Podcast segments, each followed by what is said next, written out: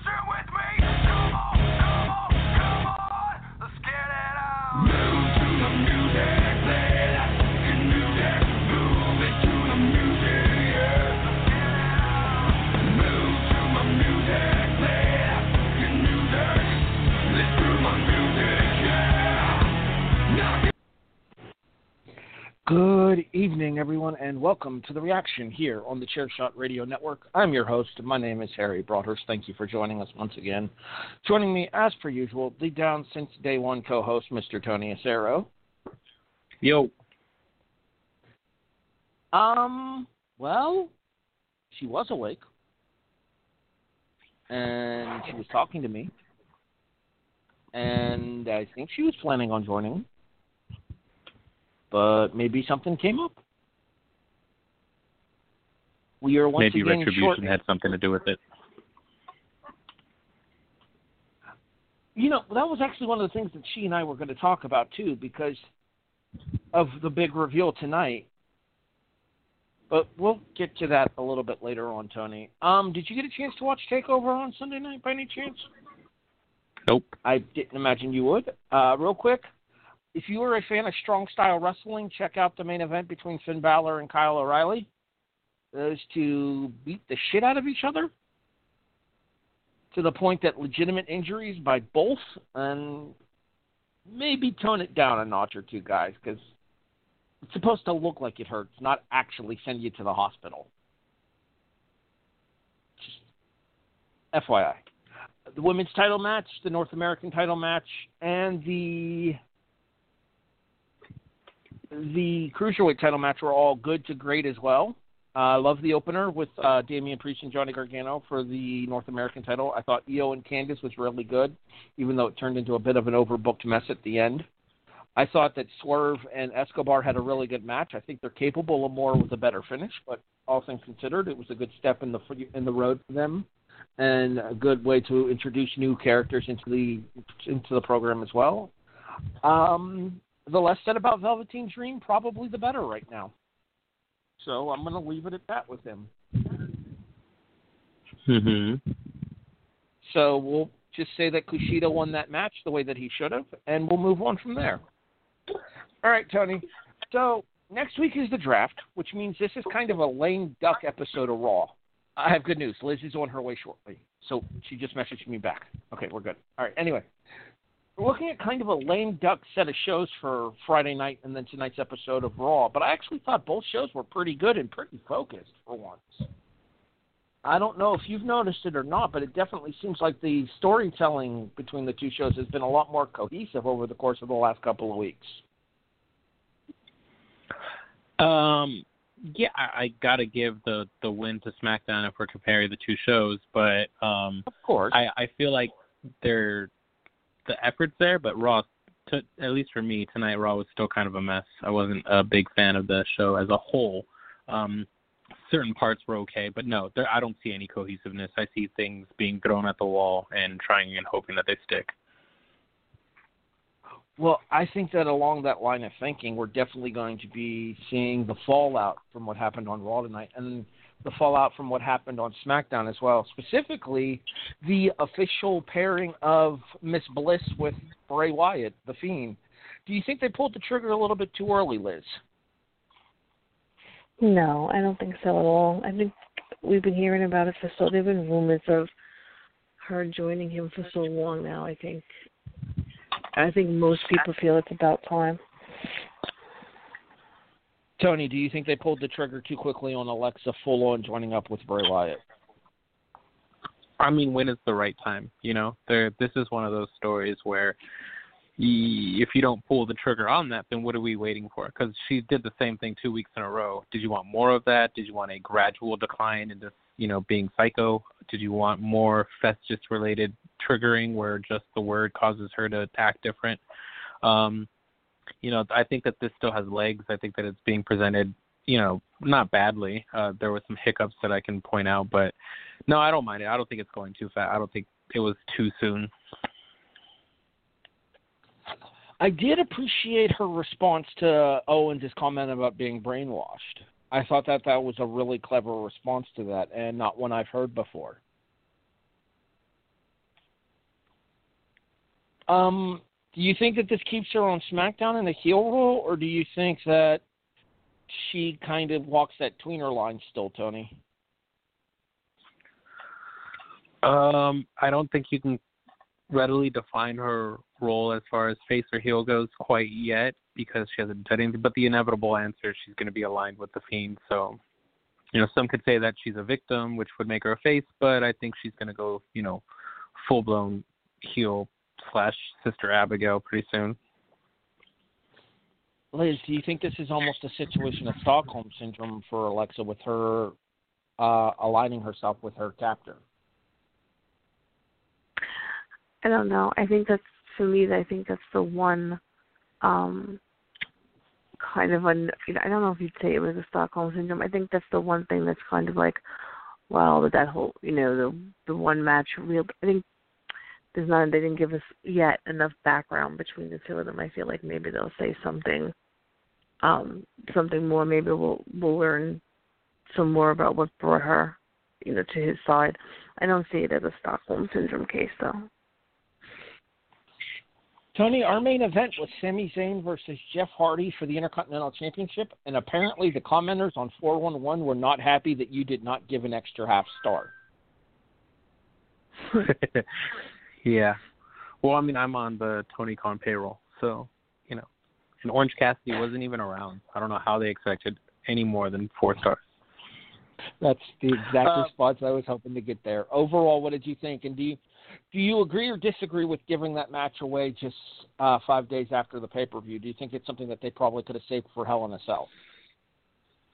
No, I I think that it was perfectly placed. I think that sometimes you need a main event like that on SmackDown. I think the story was great, but you can't deny that the WWE product is formulaic, and the only time that a match comes off as better than what it can be is if it's not formulaic. So you add the corner spot with the turnbuckle removed, and that added another element to the match, which made it fun.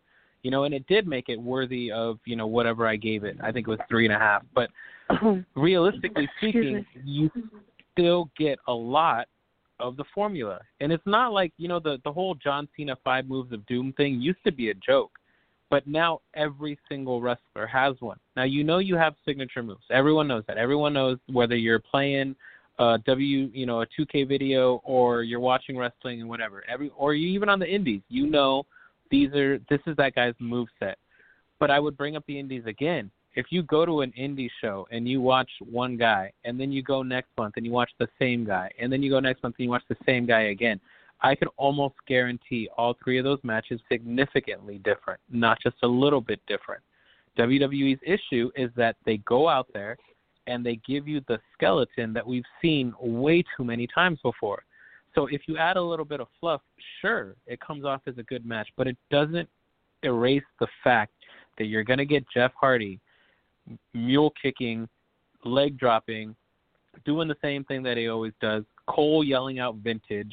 You know, it, it just doesn't. they're- sometimes find creative ways to work around that and even make that fall on its face. This was not one of those times. This was a really good match that was that was no because I've seen it already. I've seen everything that happened with the exception of the corner spot. Everything a But that was reversal of it, and not only that, not only did I not see it, I saw it about a week ago. But that was going to be the point, though, with him using the counter to the whisper and the win into the exposed turnbuckle there. So you did kind of turn one of Jeff's signature spots on its head there. I'm literally saying that aside from the turnbuckle, that Okay. everything else was formulaic. slow. That's, Ignore that's, me. you know, I'm, I'm, yeah, I'm adding. I mean, that that's very much a part of it. And I'm not saying that that wasn't great because I gave the match what I gave it for a reason. The problem is with every single WWE match, they fall on that because it's easy. You know that that that's just I, that's the production that they want.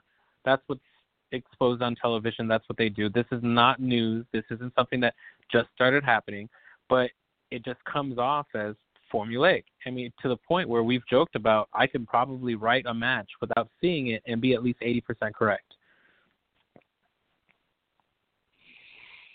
Liz, what did you make of the Sami Zayn Jeff Hardy match in the main event from SmackDown? Oh, I mean, we all know that everything Tony says is correct. He always makes his excellent points, but I just enjoyed it for what it was. I mean, it, every most of them matches are.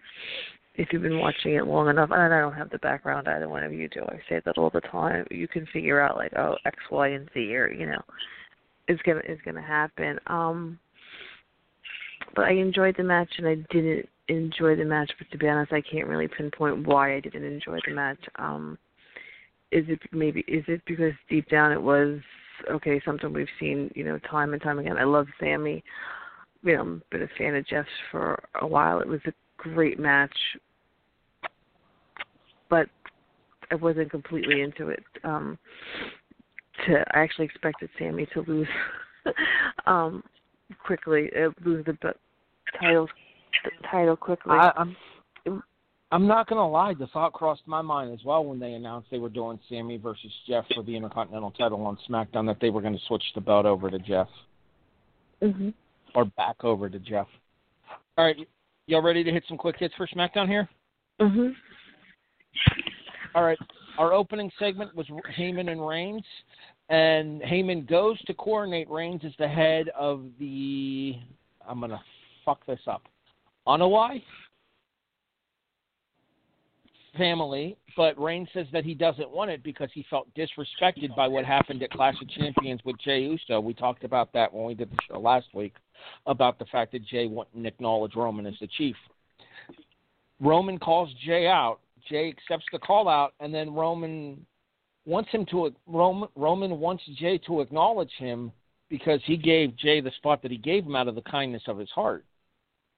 Hmm. The entire time, Jey is staring at the the Universal title. Roman calls him on it and says that if you want to, if it's all about the belt, if you want another match, you can have another match, but there will be consequences that come with this match. Tony, you said last week on the show that you were really hoping that they would continue Roman and Uso. Are you surprised to see them take it into the cell?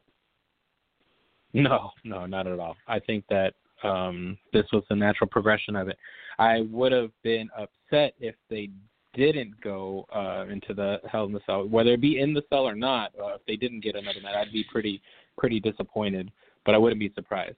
Um, the fact that they're going this route and the fact that it just seems so like I don't know, Reigns just seems so dastardly and manipulative and oof, I don't know. I loved every second of it. It was great. Well, same question. Are you surprised to see them taking this to the cell? I didn't ex- to to the actual Hell in the Cell match. Yes, probably because I didn't realize that pay per view anything was was coming up. I'm not gonna lie there. Um, but it it seems natural. I think it's. I normally re- really don't care for like family versus family um storylines, but this has been amazing. If you say it's not, not you guys, but if anybody says it's not, then you're just hating, you know, to hate. Um, but I think I think it, you know I think it makes sense. A lot of history, a lot of anim- animosity. You know, I think it's the first time in a while I'm actually looking forward to that type of match. Speaking of Jey, he's in our opening contest against AJ Styles, picking up a clean pinfall victory with the redacted splash, not a frog splash, Cole, over AJ Styles. Uh, big name for AJ, for Jey to get a singles win over. Were you surprised to see them using AJ as kind of a solidifier for Uso in the main event spot here? I was. I think a lot of people were. Um, but it also makes sense because I think if you had him lose to anybody um, right after that segment, it would have just kind of killed some of his momentum. Tony, same question. Are you surprised that they gave Jey a win over AJ Styles in order to solidify his main event status? Um, not particularly. I, I do feel that it's a little short-sighted. Um, I don't think it needed to happen. I know why they do it, and I don't know why they have this mindset. I think they create the mindset on their own. A lot of us that have pre- preconceived notions of what wrestling to, is to be is because of what WWE does on a weekly basis, and this is one of the things that they do. Heading into a match, they assume that you, as a viewer, do not believe that this particular person cannot possibly win, so we're going to have him get some wins just before that event. But the wins do more to hurt other people than it does to help the person you're trying to help. I don't think anybody believed that Jey couldn't beat uh, Roman in the in the Hell in the Cell. I don't think anyone's thinking about that at all. So having him get a win over AJ, it doesn't really damage AJ because AJ can recover really well. But it's just one of those booking tropes that kind of like irk me a little bit, you know. I agree. I I'm Thank not you, Harry. I did not think you were going to agree, actually. I I think that it's become such a cliche to use people to build up others going into title shots that you forget about the fact that some of those other people have more long-term viability in these main event spots. AJ Styles is a viable long-term main eventer, at least for the length of whatever's left for his contract, because he said he's close to calling it a career if he actually does. Jey Uso, let's be honest, once Jimmy's back, is probably going back to tag team wrestling. Yeah. And even if he doesn't, it doesn't mean that he needed that win per se. You know, he could have fought anyone. Um the good the good news is it was AJ Styles and so it was a serviceable match. But if you want to show that Jey can beat Roman Reigns, you don't have him you know, you don't have him go up against Braun Strowman, which is another possibility that they that they like to do. Uh, you can beat this big guy, you could beat that big guy. Um just give him one of those long matches. You know what I mean, Harry? One of those matches that are like ten minutes, and you're like, "Oh shit, this guy can go." You know, Where something that even proves if- that he can. Go ahead. Where even if he doesn't win, he hangs in there and and can show that he can hang with the top tier talent. Yeah, because there's ten minute matches, and then there's ten minute bangers. You know, and I think Jey might be capable of having one of those had had they given him the chance. And I think that that would go much further with the viewer than him beating AJ. Because I think some people were like, "Well, that was kind of a fluke," or blah blah blah. But at the end of the day, props to AJ. Not that he had any say in it, but props to him for going out there and giving you know Jey that win. There were two people on this episode of SmackDown I felt bad for. Yeah. The first of which, the first of which was John Morrison, who got pinned in a minute and thirty nine seconds by Otis. Really, Tony? wow, that was upsetting. Like, they almost certainly have to move Morrison in the draft and get him away from SmackDown, don't they, in order to rehabilitate him, right? Well, remember we talked about it. Where like I, I I didn't expect him to come back and just be shot to the main event, but it was also one of those wrestlers where it's like you really got to ask why why not. If it wasn't for that, why sign him? The dude's got the skills. He's been a main eventer in other companies. He's still got an, a great a, a great move set, a great body, great personality when he's not tied to the Miz. like He why not? carries himself like But- a superstar too. Yeah, but instead, you put him in comedy bits where he's getting flipped over in a truck and then pulling pranks and dropping slime. And where do these wrestlers get this slime? Do they have a slime guy? I don't know. Um, and then you have him lose to Otis in a minute and a half. Wrestling slime, wrestling slime or us? That's that's a that's I don't a know, Bruce man. Prichard reference. Probably Uh, biting, Liz, uh, Mhm. minute and thirty nine minute and thirty nine seconds for Morrison to Otis. I know it seems it seems ridiculous. It's one of those things where you kind of like you fall into dirt sheet mode. And you're like, okay, wait, who did he piss off? You know, like why is he being punished?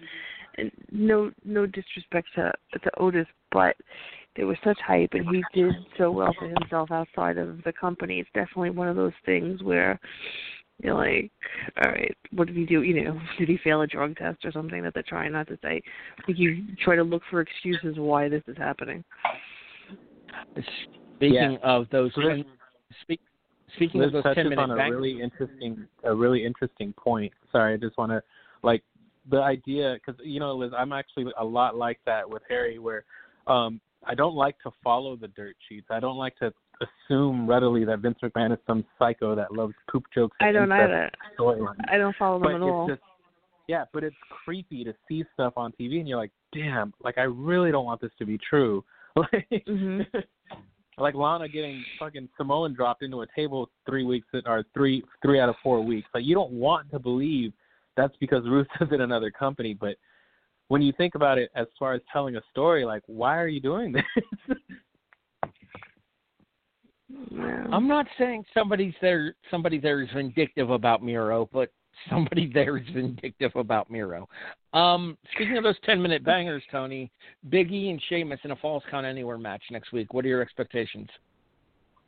Um, I think, man, I, I think it's gonna be great. Um, I, I, I, I don't know. It's hard. You know, I don't like to compare SmackDown and AEW or WWE and AEW. I think that it's a disservice to both companies to compare them. But it's hard to take any street fight or parking lot brawl or anything like that seriously when it was so close to what I saw, you know, a few weeks ago. Because that was a banger. So I think that anything Biggie and Sheamus do, I mean, I'm gonna try my best to keep it in a vacuum. I just think all wrestling companies should stay away from street fights and parking lot brawls for at least another month or so because I think Trent Beretta is still picking glass out of his back. Liz, you know how I mentioned that there were two people on SmackDown I felt bad for? One was uh, John Morrison, who lost in a minute and 39 to Otis. The other was Chad Gable, who lost in 53 seconds to Sheamus.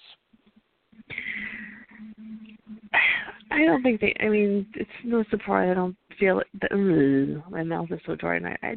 It's no surprise if it doesn't seem like they know what the hell to do with Chad. I mean, one second he seems to be, um, getting some type of push or airtime, and the next he's being fed to people again. I do. I feel bad for him as well. I think he. I think. I mean, it's hard to say. Oh, he deserves better. I mean, Morrison, you know, deserves better. They all deserve better. Um, but it just makes zero sense to me. I mean, it's Sheamus. I guess for the storyline purposes, you expected him to lose, but I don't like any of those matches where Like, I mean, to a degree where it's like so quick. It's like seems so, so insulting. Yeah, I was going to say, I'm fine with him losing to Sheamus. I'm not fine with him losing to Sheamus in 53 seconds, Tony. Mm-hmm. well, yeah. The less said, the better. Let's move on. Six man tag team action sees Matt Riddle pin Cesaro with the Bro Derek to give the team of Riddle, um, Gran Metalik, and Lince Dorado a victory over King Corbin, Cesaro, and Shinsuke. I kind of want to see Riddle, and I mean, I know that he's a singles guy, but I wouldn't be opposed to seeing Riddle find somebody to tag with in order to take on Cesaro and Shinsuke. As long as it's not one of the Lucha House Party members. I mean, I don't. I I feel. I don't know if it's just a an adoration for tag team wrestling, or just being upset at the way they've been presented for so long. But I don't want a thrown together tag team anymore. At least not for a while.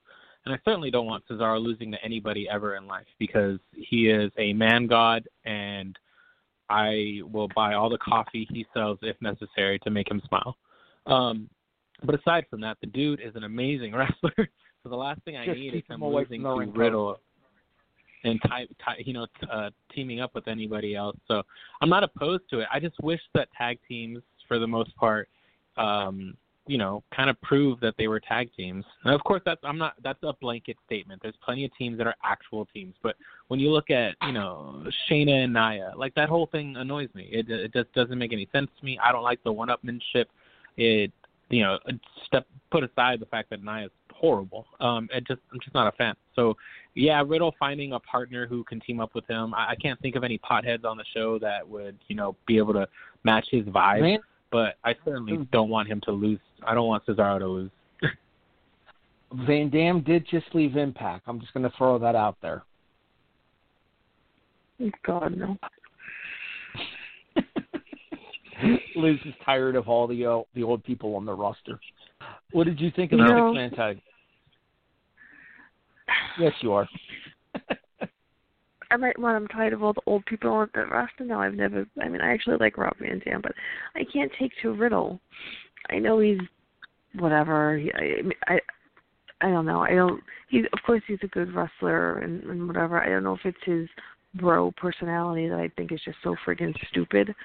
Um, and I would think it's stupid on anybody. So you know, to be fair, it's just whatever.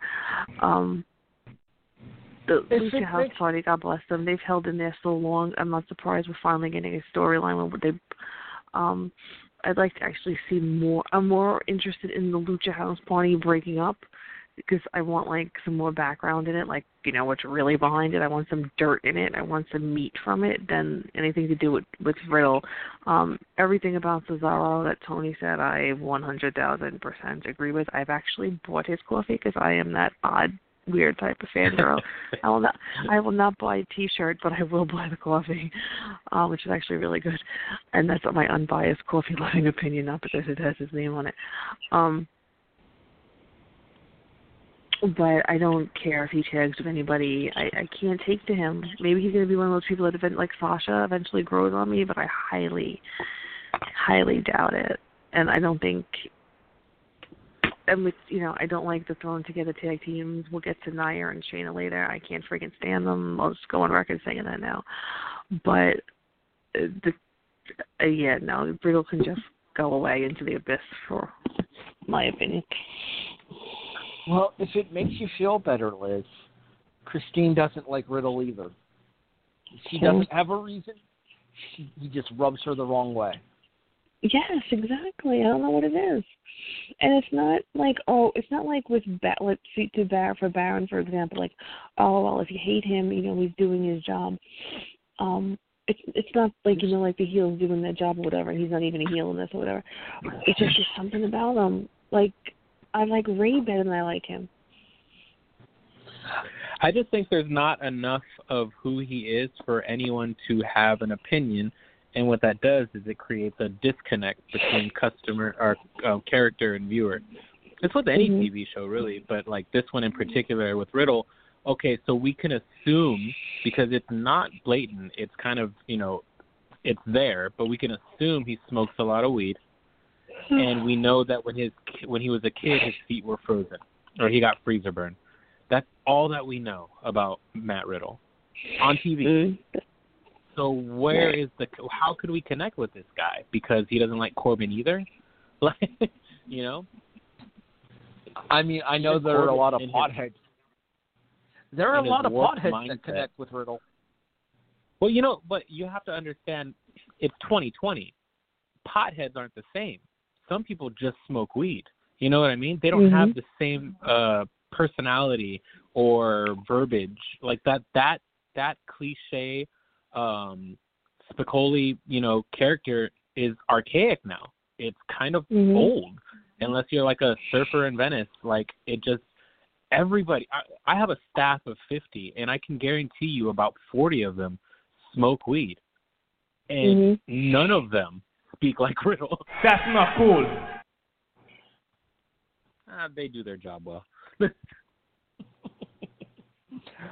Uh, Liz, she's not your princess anymore. The official reveal of Carmella as the mystery woman, as anticipated by the whole super sleuths on Twitter realizing the hidden dove tattoo and such.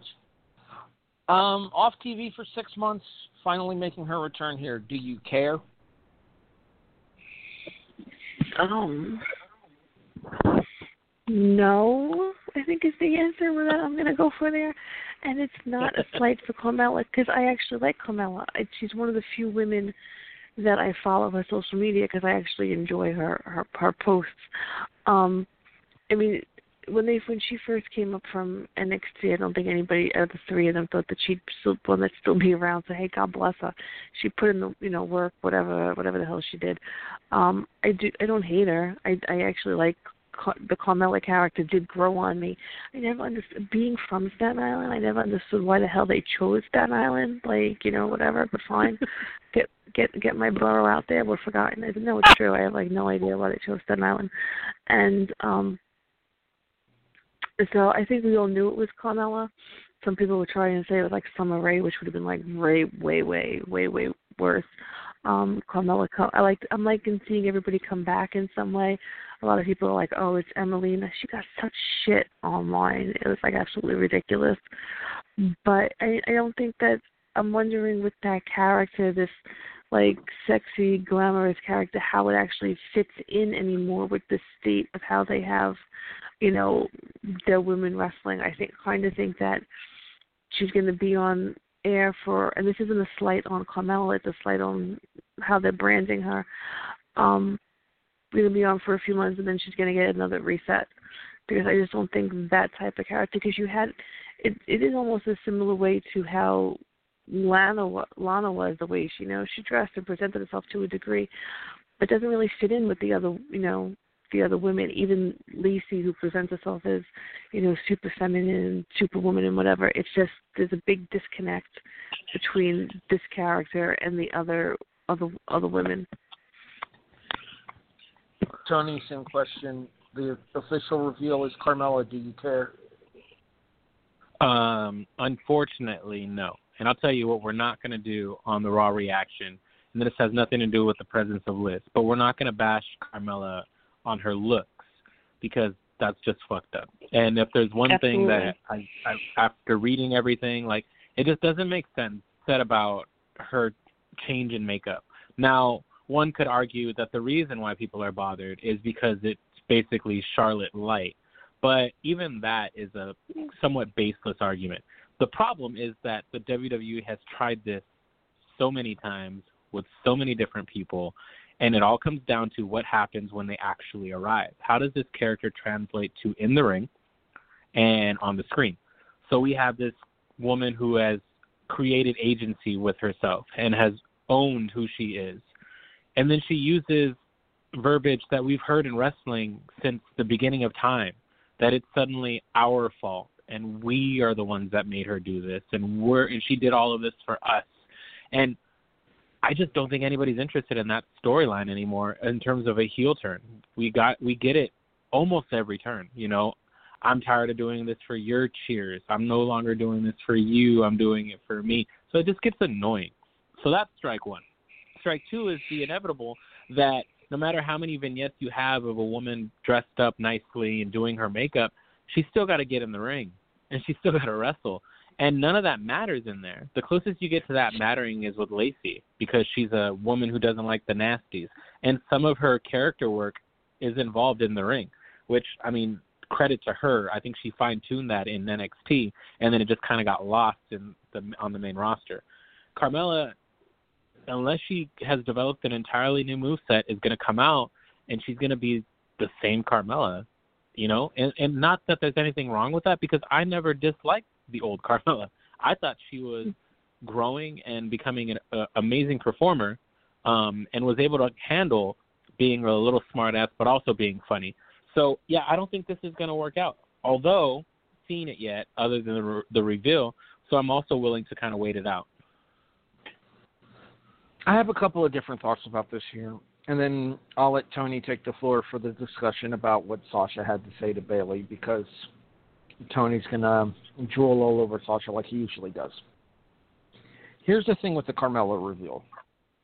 One, it's like you guys both said, this kind of persona does not translate well to television.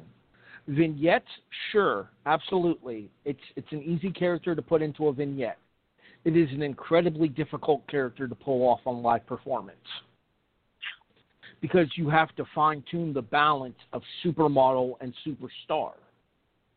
And I don't necessarily know that that's a balance that they're able to walk. The word that I would use to describe Carmella before she left was serviceable. She wasn't one of my favorite wrestlers, but I didn't audibly groan when she was on television either, like I do with certain people. Nia Jax. Sorry, had a cough there. The question's going to be is how much of the rejuvenation of Carmella comes across in her in ring work as well. If she's going to play the supermodel character, does she go kind of like diva esque inside of the ring? Do we see a regression towards diva esque style wrestling in the ring with Carmella? Because I think that would fit the character, but I don't know that it fits in, like Liz said, with the current women's evolution that they're pushing upon us. I'm willing to give it an opportunity to see how it translates to a live performance because, like Tony said, we've only seen it on vignettes. That being said, this character has a very short shelf life. Tony, Sasha's talking about Bayley. so everything Sasha says is amazing. No, I'm kidding. Um, uh, I, I think the biggest thing that bothered me was the fact that Sasha has been wearing a neck brace for quite some time and moves her neck more than every single woman on the roster combined.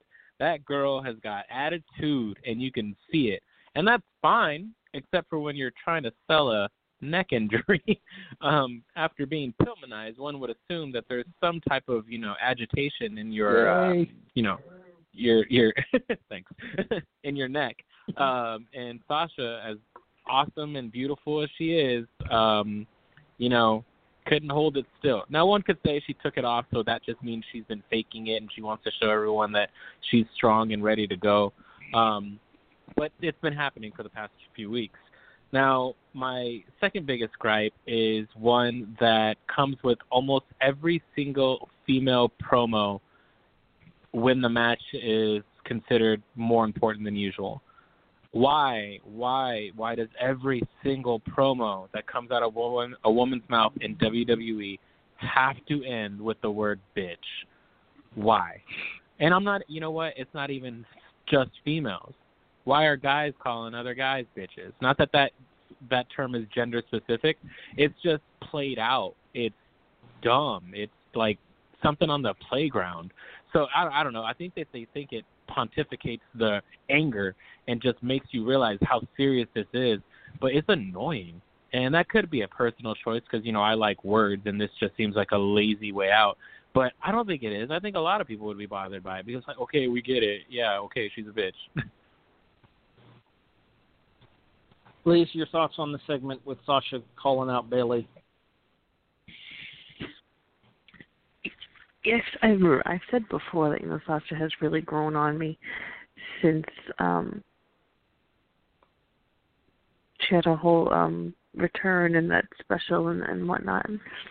I admit I I slept you know on her and and whatnot, but it, like Tony, it wasn't something that we haven't heard before. I actually didn't really pay attention to how much she moved um her her neck. So I actually want to go back and look. Um but it wasn't. I mean, it was okay. It wasn't anything unexpected. And they do. If Tony's right, they do use the word bitch a lot for some reason. I guess it's something that maybe is supposed to also express that how angry they are. I I don't know. I can't add anything to that, but it wasn't anything. Uh, it wasn't awful, but it wasn't anything overly spectacular either.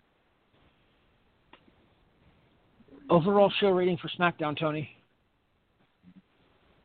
Um, I think I I think I enjoyed the show. I don't recall what I rated it. I think it must have been a seven or an eight. I think um, I think you gave it that's an the eight. benefit of a yeah, it's the benefit of a two-hour show where you know there's not a lot of room for error, and everything was focused, everything was driven, everything advanced the storyline. There wasn't any fluff that I could recall, so I'm gonna I'm gonna stick with eight. Um, which is funny, you know, you rate a show an eight, which is a very high rating in my opinion, um, and people still think it's me shitting all over WWE. But no, I think SmackDown was amazing.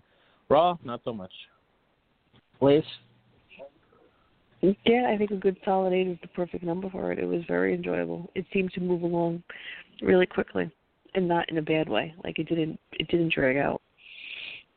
See, I'm actually even higher than you guys are at an eight and a half. Um, two really good matches. two matches that kind of pissed me off, but understandable for the stories with which they were going with for them. In a vacuum, I suppose. But everything logically progressed. Nothing outright irritated me in terms of storytelling because even though the treatment of John Morrison and Chad Gable may have upset me, you can kind of understand where the booking was going for those matches. So it's not as offensive as it would have been had it happened for the sake of happening, rather than had it happened for the sake of making Otis look like he's out for vengeance against Miz and Sheamus looking like he's ready for his uh, blow off with Big E next week.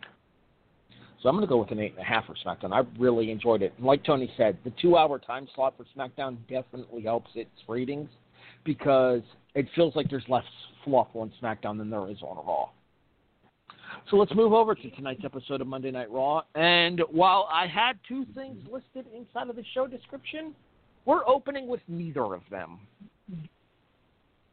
Tony? Yes. Verbatim from the Raw report. Are you ready?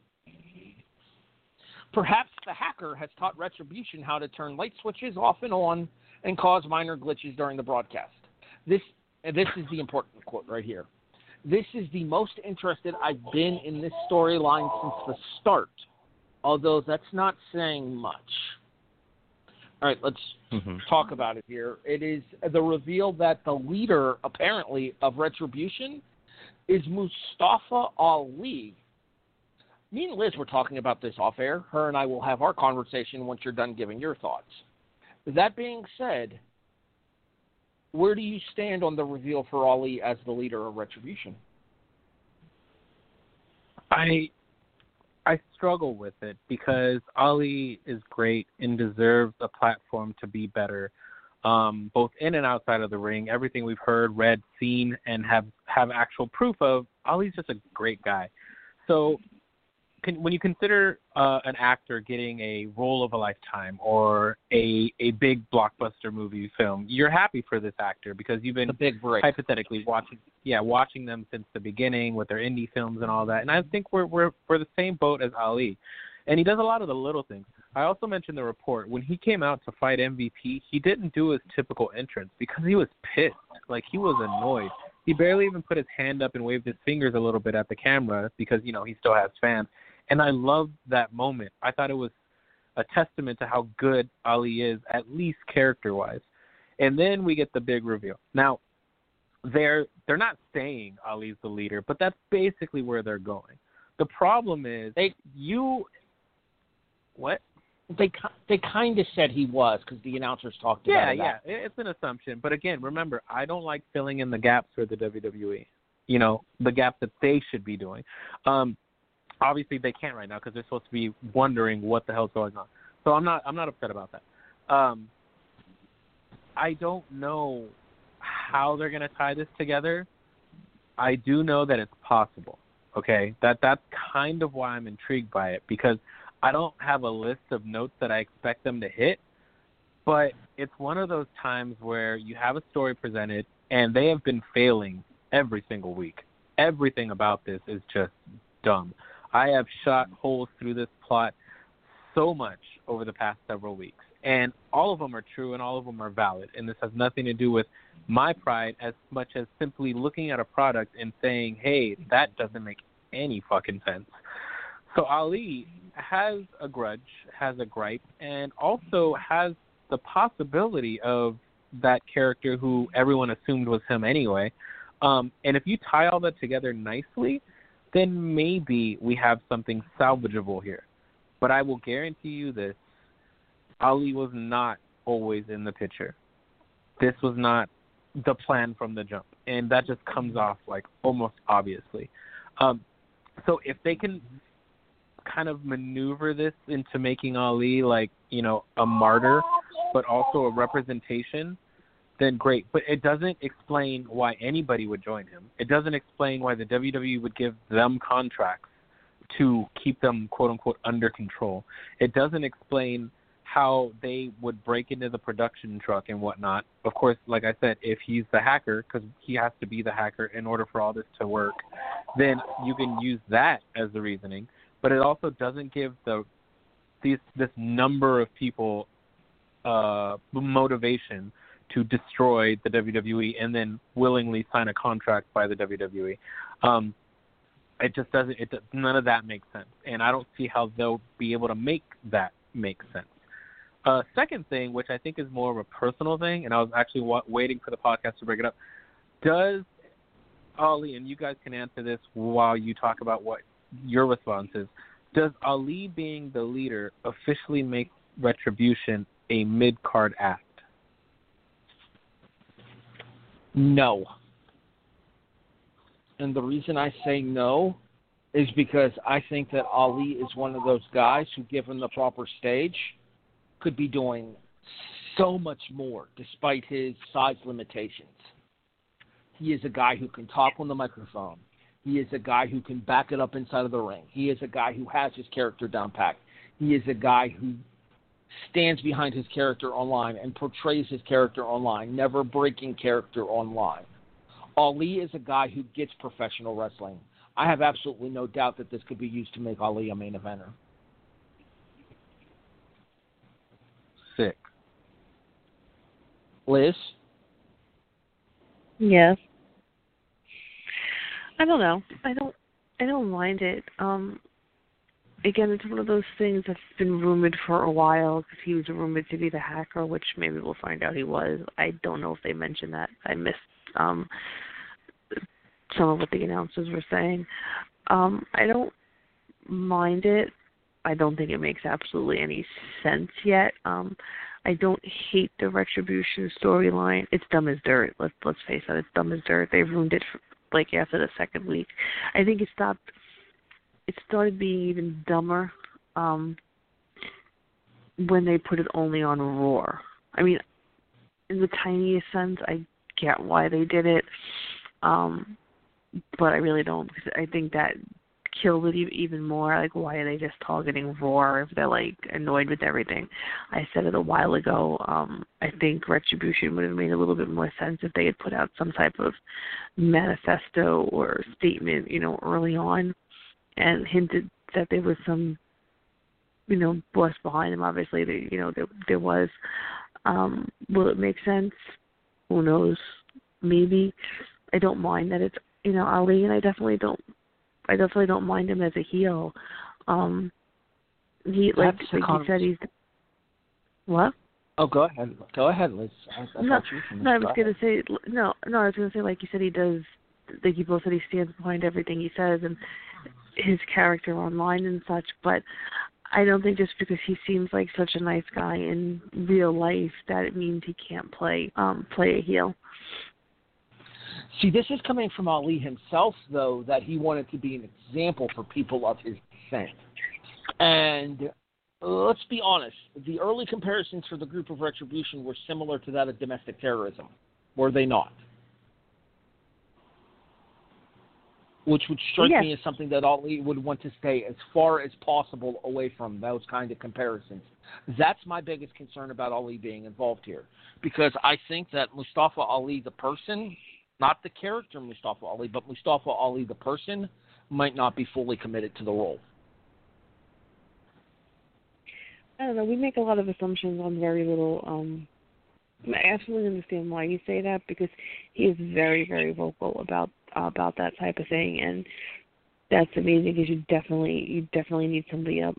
You definitely, the world definitely needs a voice like that. Um But also, it is, we don't, you know, it was seen as like some type of domestic terrorism, but maybe he'll make it make some other type of sense, you know, steer it a little bit away, you know, away from the corporate sabotage. I don't know, which is still terrorism, but whatever. I'll give it the benefit of of the doubt, Philip, which is something you two definitely rarely do, um, for a bit and and, and see what happens. That I don't, hurts. you know. No, but it's true. It's true. You, you two are very quick to say like, "Oh, I don't think this person." I I don't listen. I don't have the background the two of you do in in the world of wrestling. Some days I think, you know, wonder why the hell I'm even on here. You know, whatever. Because whatever. I just ramble.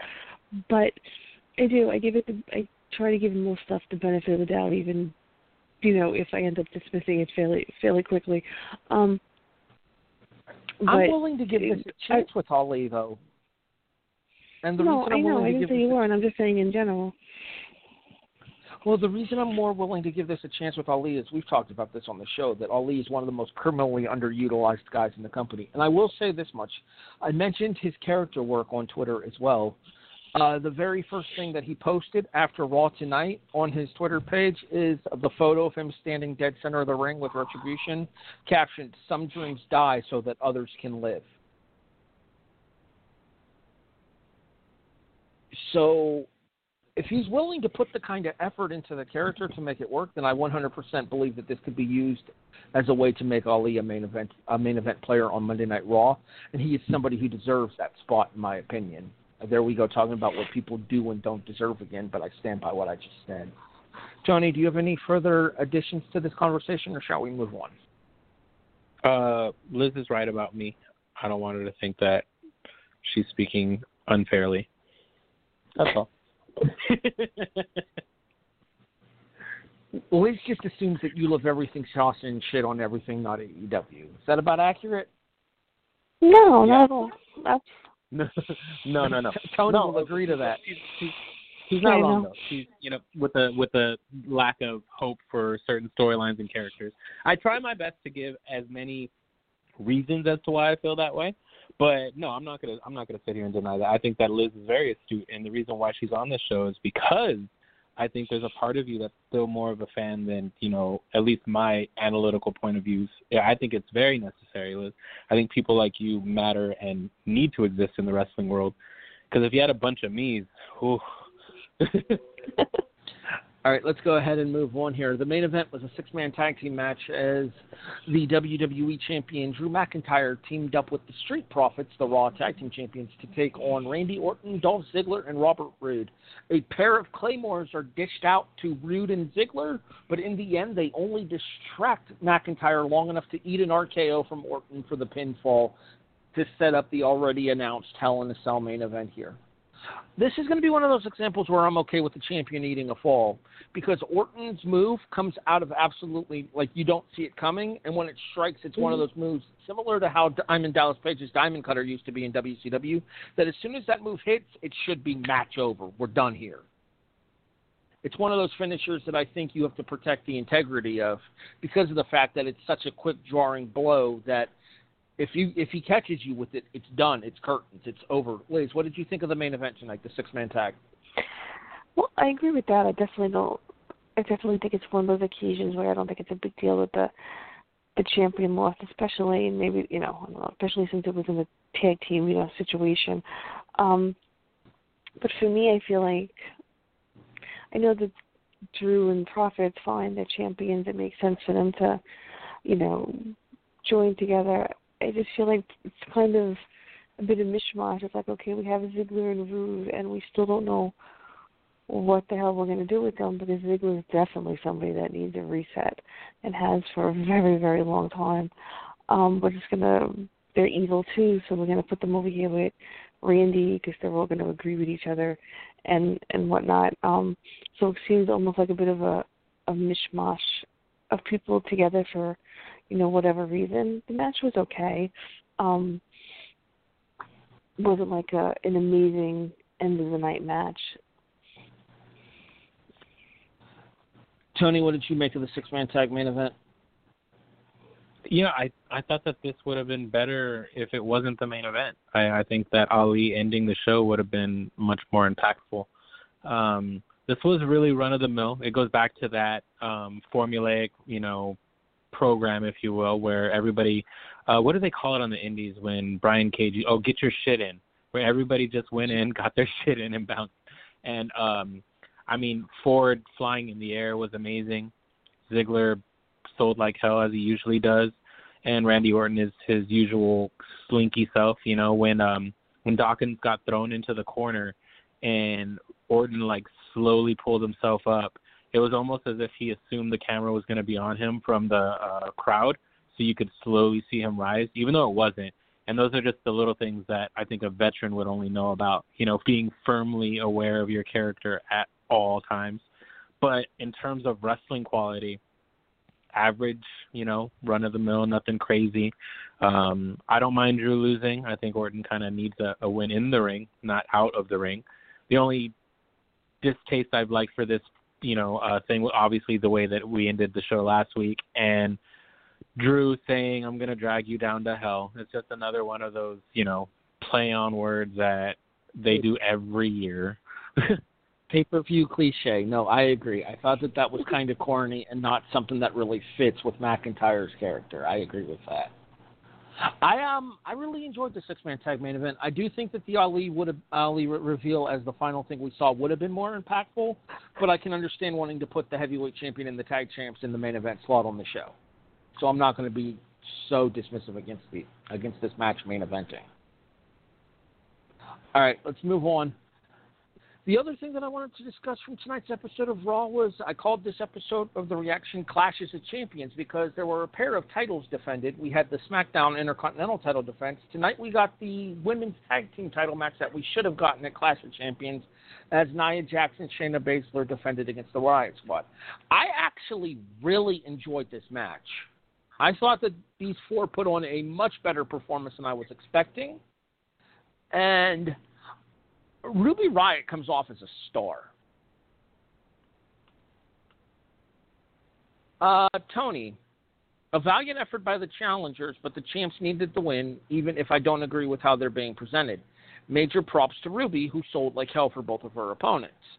Overall, what did you make of the women's tag team title match, and would you have been accepting of this match at Clash of Champions had it been able to happen? I, I mean, I, I just, I don't, I don't see them as viable contenders for the titles. Um, I, I know that they their build up hasn't been all that bad. You know, I, I they've been struggling. They got back together. They proclaimed that they are not the Riot Squad, and then came out as the Riot Squad. Um, Liv has tried her best to put in some work. Ruby, I think we've always known as a serviceable wrestler, but it's not so much that they're not capable. It's that Nia and Shayna are just not you there's there's no way in hell that you believe that they're going to lose the belts to Liv and Ruby, and that's not always a good thing. And the reason why is you watch something like tonight and you're just not, I mean I wasn't interested. Um, I think the only person that did great was Ruby. Nia it's like she's gonna murder somebody. Shayna needs to be careful with doing what she does because you see that once a month, you think it's awesome. You see it in every match, it gets kind of boring the whole wrist manipulation, stepping on the elbow to practically I think in, in the real world that would break somebody's hand. So um I, I like it. I like how she is. I like who she is. I think she's great, but she's gotta she's gotta add just a little bit more to that move set. Otherwise, it's going to become the five moves of doom, and that's going to be one of them. I'm just it's just a she's way too new for that to feel that way already. Liz same question. What did you think of the women's tag team title match tonight? You, I can't really add, you know, add that much. Ruby definitely was the highlight to me. You know, it goes back to you know you have these thrown together tag teams. Sometimes they work. I mean, most recently, I, I guess you know the bar. They you know they worked, and not just because I'm a huge fan girl, fan girl, mm, fan girl of both. Because I felt that same way about them when that first started. Like, oh, okay, let's hope this ends, you know, ends quickly. Um, Nia is Naya. I mean, there's very little, maybe well, very harsh and mean people, but there's very little positive you can say at this point because you, you know you get when the team is supposed to be monsters and and whatever, but they come off as extremely dull monsters. Even monsters like Braun needs to have some type of person that will bright, you know, needs to have some type of personality. And they're speaking wise are dull as dirt. Um Nia I don't think can tell a story in in the ring, you know, I mean I can't either. You know, just but this is her job, you know, to save her life. Shayna I think has a much bigger future ahead of her than than the other three. Um, but I just have no you know, to really enjoy something you have to have some type of tiny bit of emotional you know investment in it and i don't. Um but i've said before many many times i feel that way about most of women's wrestling and that may probably does make me an awful person. But i think for some reason a lot of the women um really hold back in some way on their storytelling, either in the ring or on the mic, and you just feel like disconnected from it, and it just comes off very boring. I'm not saying the match was horrible because I didn't really pay attention to it. Uh, like I said, I enjoyed the match. I thought it was better than I was expecting it to be, so I'm willing to give all four women involved credit for that. I think sometimes maybe I set unrealistic expectations for matches going into them, and it causes me to be disappointed. This was a match that I had no particular expectations for, and I ended up enjoying a lot more than I thought I would. I have one question, if I may. You Did may. they, we ever find out? Did we ever find out why we didn't have the match at Clash of Champions? Uh, they claimed that Nia and Shayna were medically non-clear, were not medically cleared to compete. But Shayna and Nia have both come out on. Shayna and Nia have both come out on Twitter and said that that wasn't true, but I'm willing to bet that the WWE probably doesn't want them to reveal the reason that they weren't medically cleared to compete. Yeah, that, that's what I figured, but I didn't know if there was something I missed. Thank you, sir. Absolutely. Happy to help. All right, quick hits for Raw. Opening contest is six woman tag team action because we had the bit backstage with Drew and Randy to start the show that we already discussed. So our opening contest is six woman tag team action as Zelina Vega teams with Natalya and Lana to take on Mandy Rose, Dana Brooke, and Asuka. Uh, Tony, I have a couple of issues with this. I'm sure you can guess one. I'll, ha- I'll probably have to explain the other. Care to guess what my issues with this were, and did you have any issues of your own? Um, I I wasn't interested in this. I first of all, um, second of all, I I uh I think okay. Well, I'll just go to the Raw report. What I said was where you you have two things here. The good news is you have some less experienced people in this match: Mandy, Dana, Lana, right? And you put them with the more experienced people, and eventually they'll learn from these people and they'll become better wrestlers. The bad news is when you do this, though, you sometimes expose the wrestlers who just aren't that good, uh, namely Dana, Mandy, and Lana. Now, admittedly, Mandy didn't do too bad, and she is the least experienced of everybody in the ring. So that kind of surprised me. But it also could be simply that she didn't have a lot to do. Um, unfortunately, Dana and Lana both continued, you know, their trend of just not being that good in terms of in the ring, and it showed, and it showed much more, you know, in in this match because you had Asuka there, and even Zelina, to her credit, and Natalya, which as annoying as she may be, she's still a good wrestler. Um, what I don't fully appreciate is Asuka anywhere near this match. This was not a fight that I think even in the most uh kayfabe of senses she would be interested in. So it, it just kind of threw me off, and it was really it felt randomly put together, and yeah, that that's pretty much it. That's actually kind of where I was going from, but from the other side of things. Why in the hell would Zelina have any interest in a tag team match? What part of her Mhm. character says that she would possibly get along with Lana and Natalya? To be fair, watching this match though, she kind of didn't get along with them. She kind of did her own thing during the course of this match. So at least they at least they played that off character wise in order to give Zelina a reason to be there. So I'm I'm willing to partially forgive that based on the way that they portrayed Zelina during the match. And then the bigger issue that I had with this match is why are we trying to line Zelina up for another shot at Asuka when she's already lost two in a row? What viable claim does Zelina have to another title shot? Liz, what did you make of the six woman tag? So I kind of had like three takeaways from, or thoughts, I should say, on this match. One, it there for me, it very much came off of like, oh, we have these six women back here. We should kind of like make them earn their pay. Not Asuka, um, make them well, five women and Asuka who should probably earn their paycheck for the night because Zelina and Zelina has done amazing work with the um, Andrade and Garza, you know, over over the months as their manager. Um, so she earns her paycheck, but the rest of them not necessarily including that because she actually does a lot of stuff training wise backstage, so she's earning a paycheck there. But it very much seemed like okay, well we have six people sitting here, let's put them in a match. You know, Teddy Teddy Long was ro- was roaming around somewhere back there in spirit. Um, no idea why Asuka was in it, and basically, I kind of thought like, oh, was Mandy moved over to Raw because her character would clash with the Carmella character they're pushing, because she used to be like the what did they used to call her, some type of goddess or whatever. So it's kind of like almost sort of the same Golden thing. So you have to separate them. Yeah, whatever. You know, so it's almost like the same thing. So they put her over here because it would, you know, it would be like, oh wait, Mandy, she's like a. And this is not insulting Carmella. It is definitely not insulting Carmella's looks. 'cause I don't even think Carmella is a bad-looking person. Um, like you know, like Barbie and the knockoff Barbie, you know, type of thing. That's that's that's how interested I was in the the the match. Um, and I can't add anything that two of you haven't said because you're absolutely right on all of it. I know you said you're over Rey Mysterio. What are your thoughts on Dominik Mysterio? He teams with Humberto Carrillo to take on Seth Rollins and Murphy tonight. Murphy and Rollins, Murphy and Rollins pick up the win when Murphy pins, I think Carrillo. I want to say it was Carrillo with a jumping knee strike counter to a springboard attempt. Liz, So yeah, I'm trying.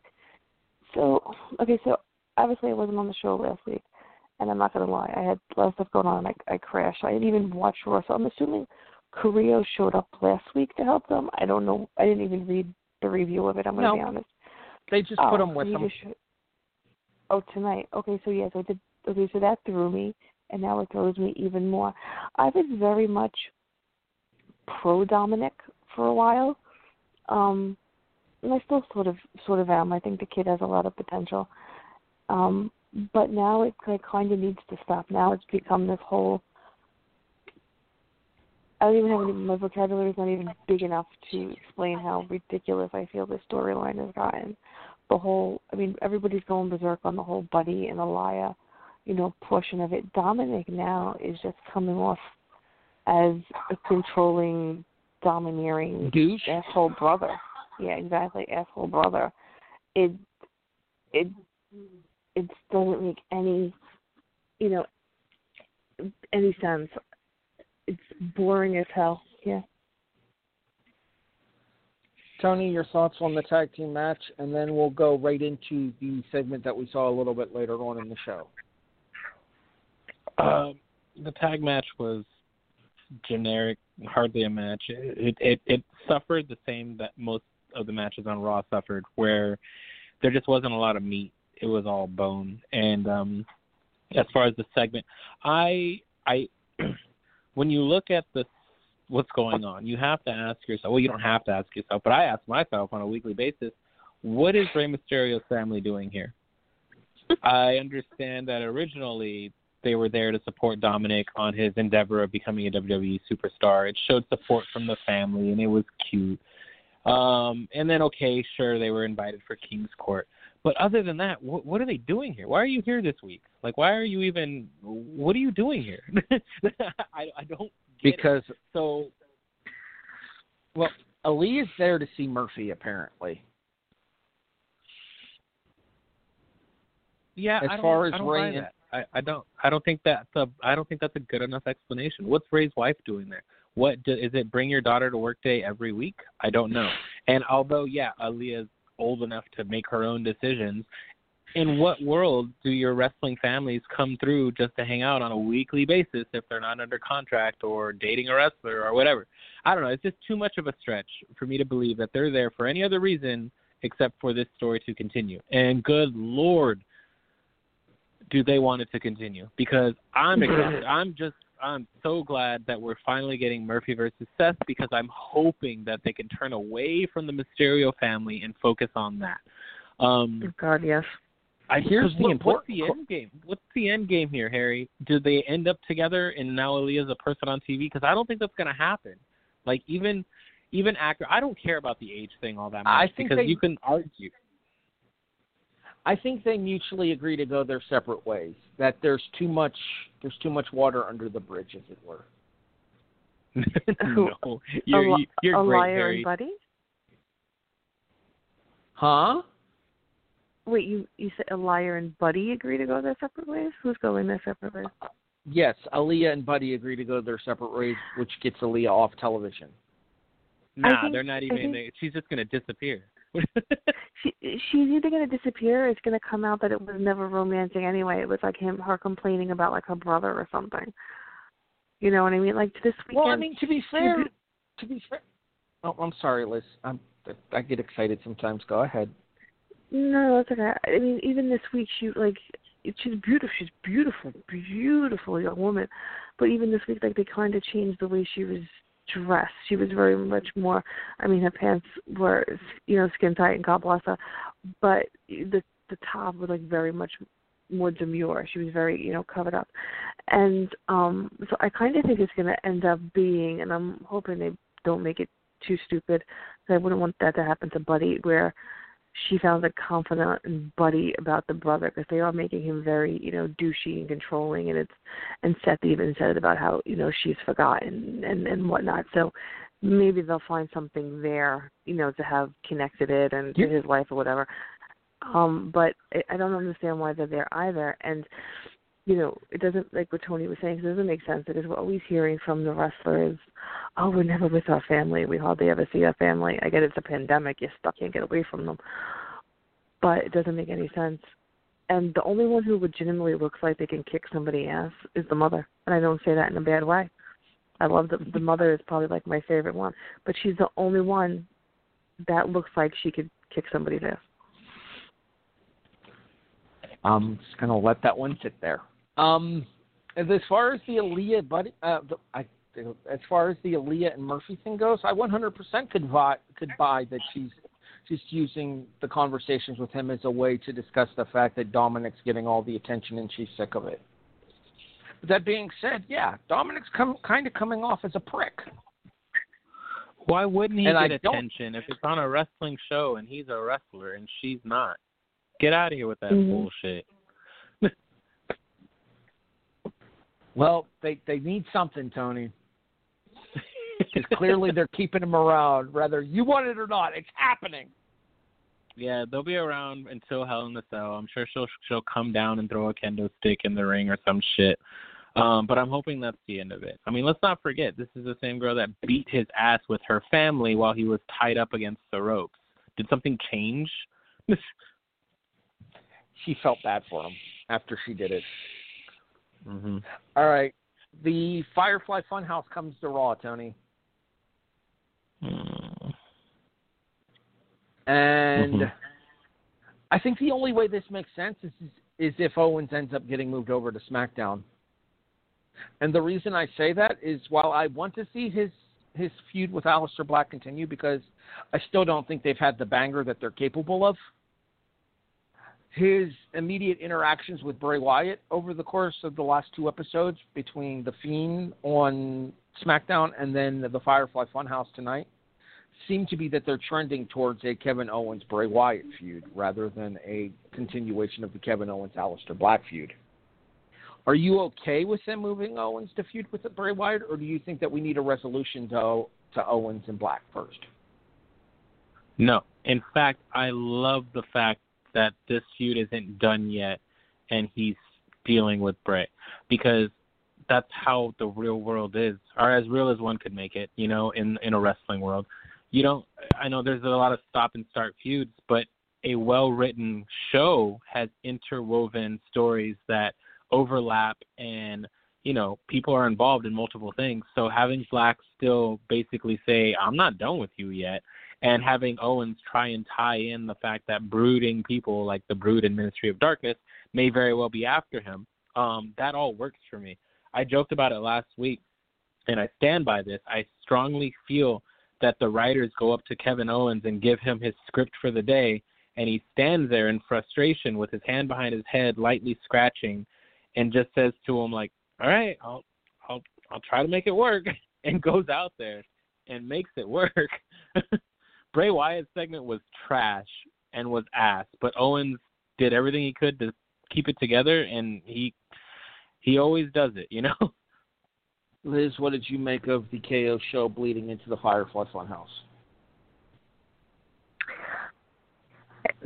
I don't know. Um, I think Bray versus Owens has a lot of potential. Um, but I think the Funhouse was the weakest part of it. Um, tonight, listen, everybody has an off night. I'm not about to, you know, write it off.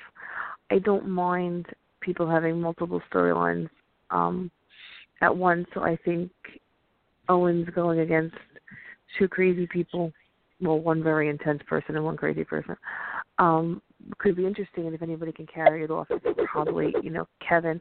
If he is moved over to SmackDown, I hope we don't end up with more, you know, Sami Kevin, other than the occasional, you know, bickering backstage or whatever.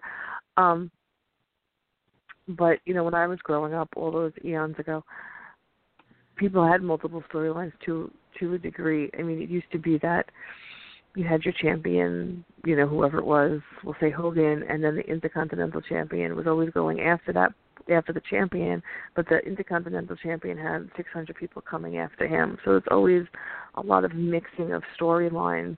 So I guess because maybe that's how I grew up with it. I don't really mind it. I think you could, like Tony said, you could add a lot more dimensions to it. So we'll see. Um, we'll see what happens. I don't really care who ends up where, because I don't think in the long run. Um, it matters because the next time it happens, they'll go back to the to the other show. I mean, we pretty much know there's going to be certain people that aren't going anywhere. So how much really is totally going to change, you know, with the draft? Not to mention the whole cross brand thing that they're still that bullshit they're still spewing, which kind of takes us right to our next talking point here. Keith Lee and Braun Strowman, Tony. Oi. Mm. Okay, here's the thing. Uh, I'm sorry. I'm going to go first here because I actually have a, a minor tirade about this. Not nothing major like I did last week. No major tirades. Minor tirade. One, why the fuck is Braun Strowman showing up on Raw on a regular basis? You're basically giving away the fact that he's moving to Raw in the in the in the draft. Two, I don't fucking care about Braun Strowman to begin with. Three, and the most important part of this why are you wasting Keith Lee on Braun fucking Strowman? And yes, folks, Keith Lee having to face Braun Strowman is wasting Keith Lee. Tony. yeah. Um, okay. The brand, whatever, is a joke and has been a joke since its incarnation. Well, apparently we're only supposed to care about it in November when there's a Survivor Series match or Raw versus SmackDown suddenly matters, um, and then it disappears again. We've seen people cross brands, and we've heard of a brand-to-brand invitational, and then it went away, and now it's quarterly, and then you have wrestlers do whatever the hell they want because they're wrestlers that do whatever the hell they want, and all that. I mean, it's not okay, but we accept it because we know the WWE. But what better way to point out your glaring flaws than to have a wrestler who is not supposed to be on Raw show up on Raw a week before a draft, not even a week, like five days before a draft that is supposed to express they may never be on that same show again. Um, first of all, it's in the performance center, so you're saying, you know, they just won't go to work on Monday. That doesn't mean anything to me anymore. It hasn't in a very long time. Now we get to Braun Strowman, and one could deduce that because he's Braun Strowman, he's going to do what he wants, when he wants, however he wants it, except for fight a big guy who pissed him off because Shane said it'll happen next week. So, you know, apparently Shane can control him. Um, and then Lee walks in and he says, shit, I'm game. So I like that. I like Lee standing up and saying, why not? And the match itself, some intrigue. You know, I'm not a big Haas guy. I'm not a big guy, you know, super big guy versus super big guy. That doesn't get me excited. It doesn't, you know, entice me. But Lee is an anomaly. He's fast. He's, you know, great. So the little interaction that they had, I thought it was relatively fun. Um, my problem stems in how we got there, and Braun showing up on a show that wasn't that he wasn't supposed to be in, you know, less than a week before draft. Um, the obvious count out that happened so quickly. Uh, Braun calling the father of his former tag team partner a moron. I figured they'd had a better relationship than that. And I also don't like it being sold as an exhibition match. Isn't that what every match is? or that it's not counted towards the record book. When do y'all care about a record book? Like it just everything about this segment was so lazy. Now, you want to do a Braun versus Lee match, right? Let's let's just say that's how they started. How do we get these two to lock horns? You have a draft coming up. It that it's right there. Harry, you can make this story up in like 20 seconds. Literally anything. Crossing paths in a hallway and they just bump into each other. That's it. That's a match. That's it. That's you're done. You're literally done. That, that's all you need. Instead, they went like super convoluted, unnecessary, breaking your own rules. And I've talked about breaking rules of the world that you create. It leaves the viewer completely confused and or no longer caring about the rules that you've established. So it's just like, wow, y'all, you guys spent all this time for this story when it could have been a crossing the crossing of paths in the hallway, and you didn't spend any time on revealing Ali as the leader of Retribution. It's just those are the short-sighted decisions that are bothersome and are only true, and I only find them to be true when you hear stories ad nauseum about Raw being written the day of. Liz, any thoughts on Keith Lee Mhm. versus Braun Strowman?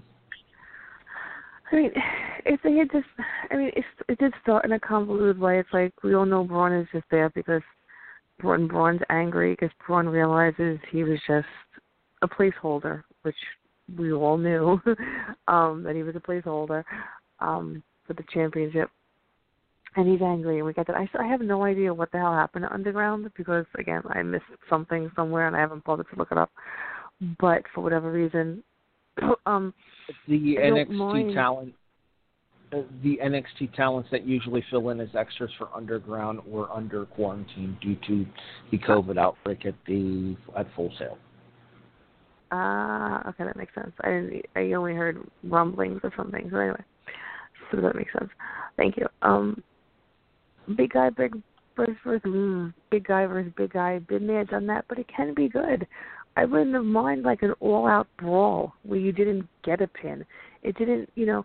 We've seen it before. Like somebody's like, "I want a match," and you know, like Tony was saying, he should have been hanging around board, but like, "Hey, yeah, let's go," you know, whatever and that's fine because it's two guys. They just want to fight. I can get behind that. That's great. If they had just given us some type of brawl, I didn't need a pinfall. I didn't need anything like that. I just needed these two big guys to beat the shit out of each other, and I really was left wanting more. I know Twitter's like going insane, like they're wasting Lee, they're wasting Lee, they're wasting Lee. You could say that about we know we say it about ninety eight percent of you know their people. Hopefully they'll find you know what they're doing there. But it could have been something really great, but it was just came off as more of the same. Like I said with the women, like okay, well we have these two guys here, let's have them have them fight. The, the brands don't mean anything. Everybody is all over the place.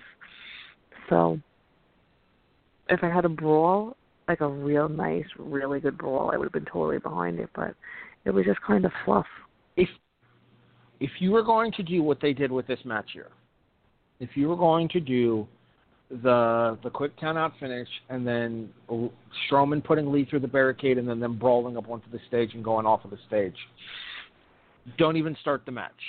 Have Strowman come out of the ring as Keith Lee's making his entrance, and just let them fight. And then have the referees and the and the agents and stuff come out and try to break them up, keep them separated, but have them keep breaking and getting into the into the brawl. Granted, I know how much Tony loves his pull apart brawls, but it would have made more sense than trying to give us the illusion of a match when it comes to this.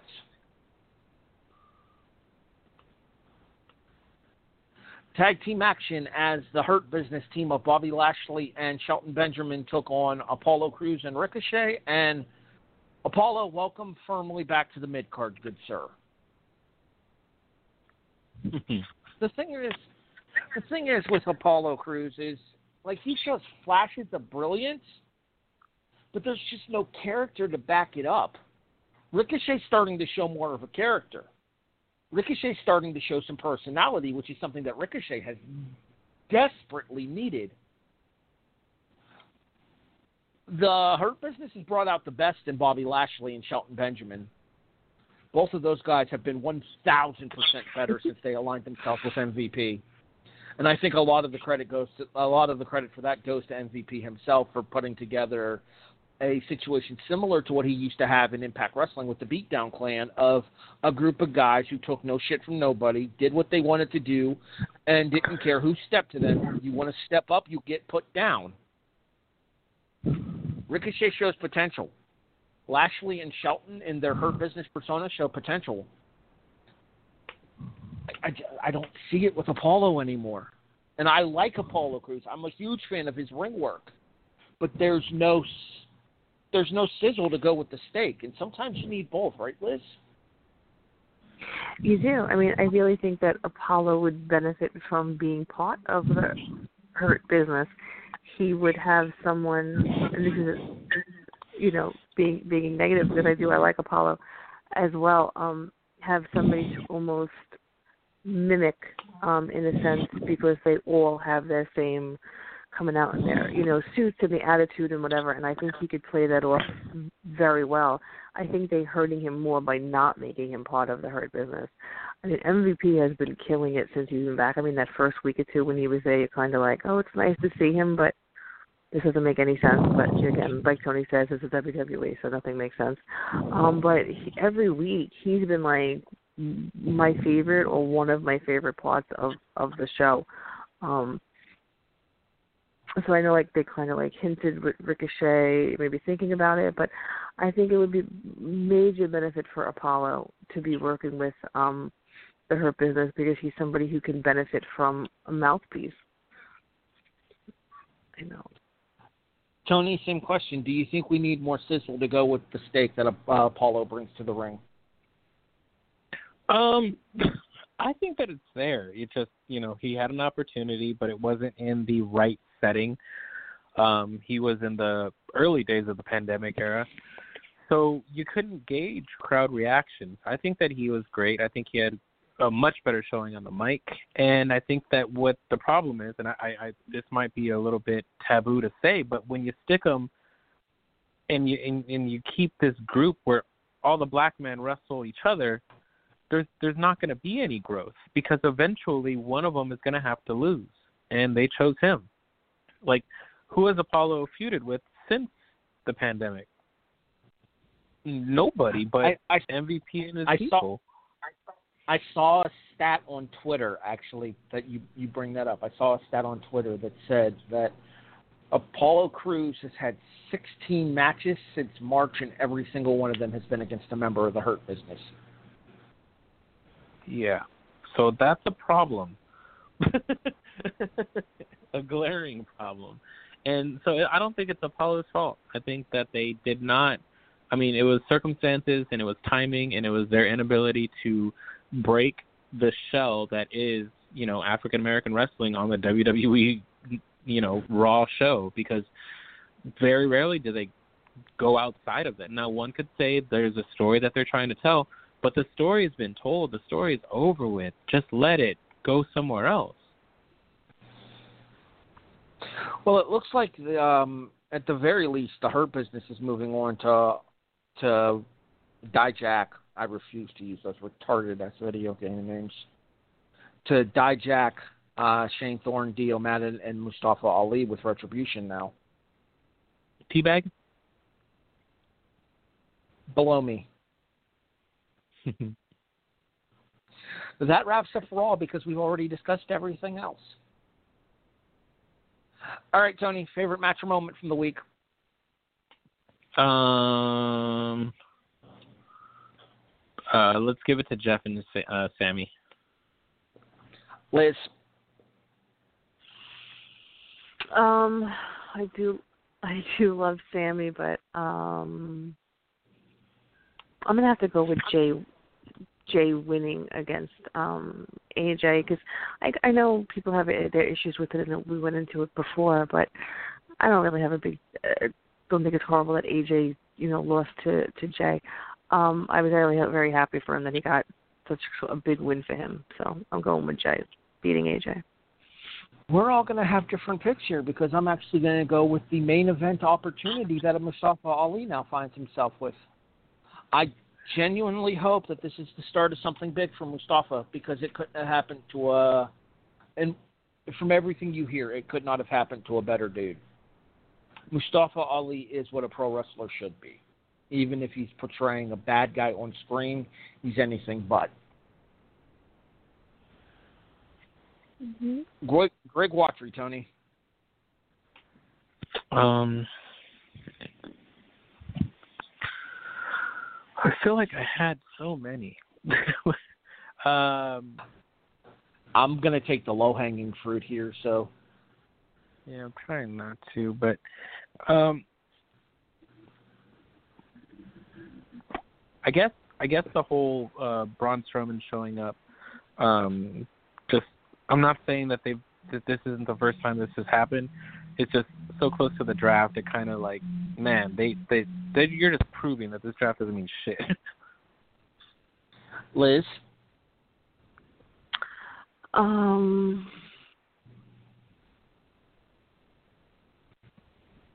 Trying to think. Yeah, that was pretty pointless, but I'm gonna go with the women's six six woman person match because I had no interest about it whatsoever. Tony, we discussed everything that happened on Raw except for two segments. You know why we didn't discuss those two segments?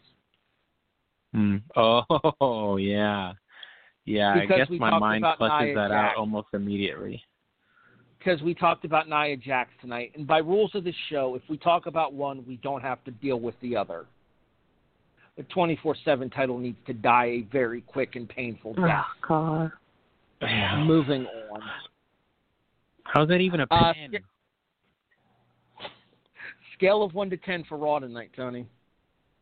Um, I'm pretty sure I gave it a five. Um, the You did. wrestling was practically non-existent, um, and the wrestling that was good was nothing you couldn't, you know, do on 2K. Like it was very generic, and I'm excited but apprehensive at the same time, which is probably impossible, but that's how I feel. Um, at Ali being the somewhat leader of Retribution. Um, You're you're anxiously excited, which is kind of your mo, actually. Yeah, yeah. I get disappointed a lot. Um, also, uh, Drew is. I like Drew. I like him being vicious. I think he needs to stay away from trying to drag people to hell. That's more Randy Orton's thing. Um, so that's fine. But you know, the build, the build here was even somewhat formulaic. So it just Raw. I feel like if I missed Raw tonight, the only thing I would have missed would would have been Ali's reveal. Liz, scale of one to ten. I don't think I can go much higher than a six. Um, similar to what Tony said, it's like I was like looking at it, going, "Well, I could just read the review as I was as I'm talking about it. It wasn't there wasn't anything that really gripped you and you made you like really want to stay tuned to it. Was overall, even though like a lot of my favorites were on it, Drew, Dolph, you know, whoever, um, it just wasn't really wasn't good storytelling overall. I'm slightly higher than both of you at a six and a half, but at the same time, I really enjoyed the the Hurt Business. Um, like we've said before, MVP has been absolutely murdering it since the formation of the Hurt Mhm. Business. Um, Mustafa finally getting a chance to step into the light, as it were, but um, um, and then I really enjoyed the I really enjoyed the women's tag team title match. I thought that all four women had a much better showing than I thought they would in that contest because I was fearing the absolute worst there, and I came out of that match pleasantly surprised by what I saw. The main event was what it was. It was six men who went in there, six capable hands that went there, had ten minutes to tell a story, and they told a strong enough story for the ten minutes that they had. So I'm I'm perfectly satisfied with tonight's episode of Raw. I will admit to watching the Mon- Monday Night Football games in the background, but Raw did have my primary focus. Um, who's your MVP for the week, Tony? Um, I'm gonna give it to Sami. He's had a great return, and I think he's excited about returning, which you can tell with the wrestling. It, it's nice to see. Liz. I have to go. I have to agree. I have to go with Sami because he even brings it over on Twitter where he takes himself seriously and not so seriously. I've loved everything about his um, Yosemite Sam return. My favorite thing with Sami is, and Tony and I talked about this last week when you weren't on the show. Uh, WWE on Fox tweeted out the picture of Sami after the ladder match and said, "Now he's never going to shut up." And Sami responded back to the official WWE on on Fox with a, "You got that right, biatch," which is just so Sami to do. I'm going to Mhm. go with his longtime running buddy Kevin Owens, who I thought portrayed a very strong role on both SmackDown and Raw in the advancement of the Alexa Fiends storyline. Don't start, don't you start, tablet. You've been behaving yourself. Knock it off. In the start of the Bliss and Fiend segment, as well as the continuation of the minor feud that he kind of has going as well, still with Aleister Black.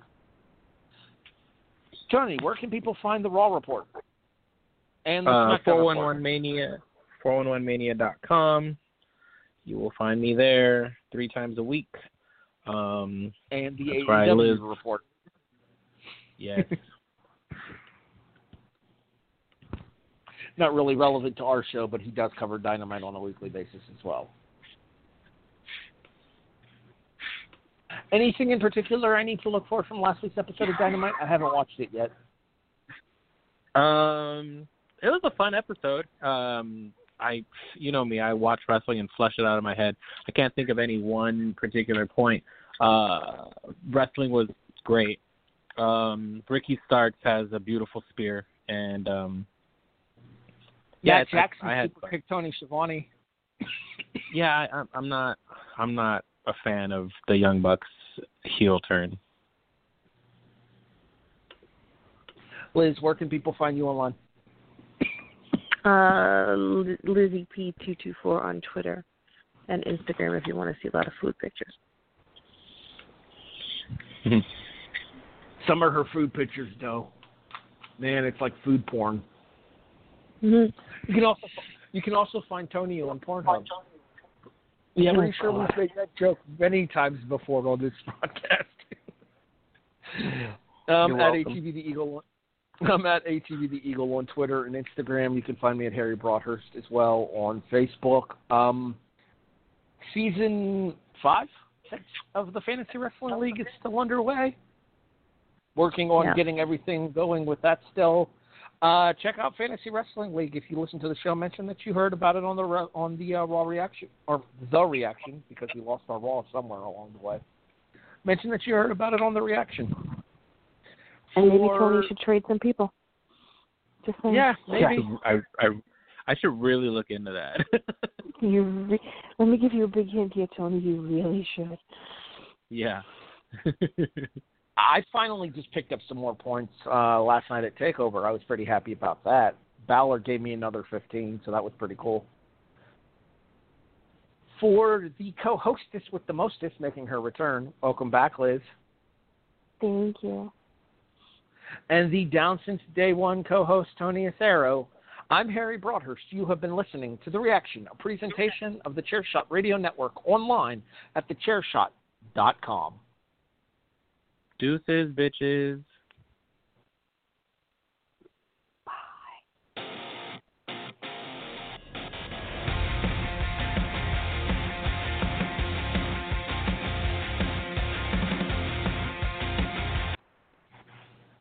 You have been listening to The Reaction, a presentation of the Chairshot Radio Network. Join us again next Monday night at 11:30 p.m. Eastern as Harry Broadhurst, Tony Acero, and Liz Pugliese break down the WWE Draft here on The Reaction on the Chairshot Radio Network. Where's your bid at? There it is. TheChairShot.com. Always use your head. Thanks for listening. Thanks, Platt. Deuces.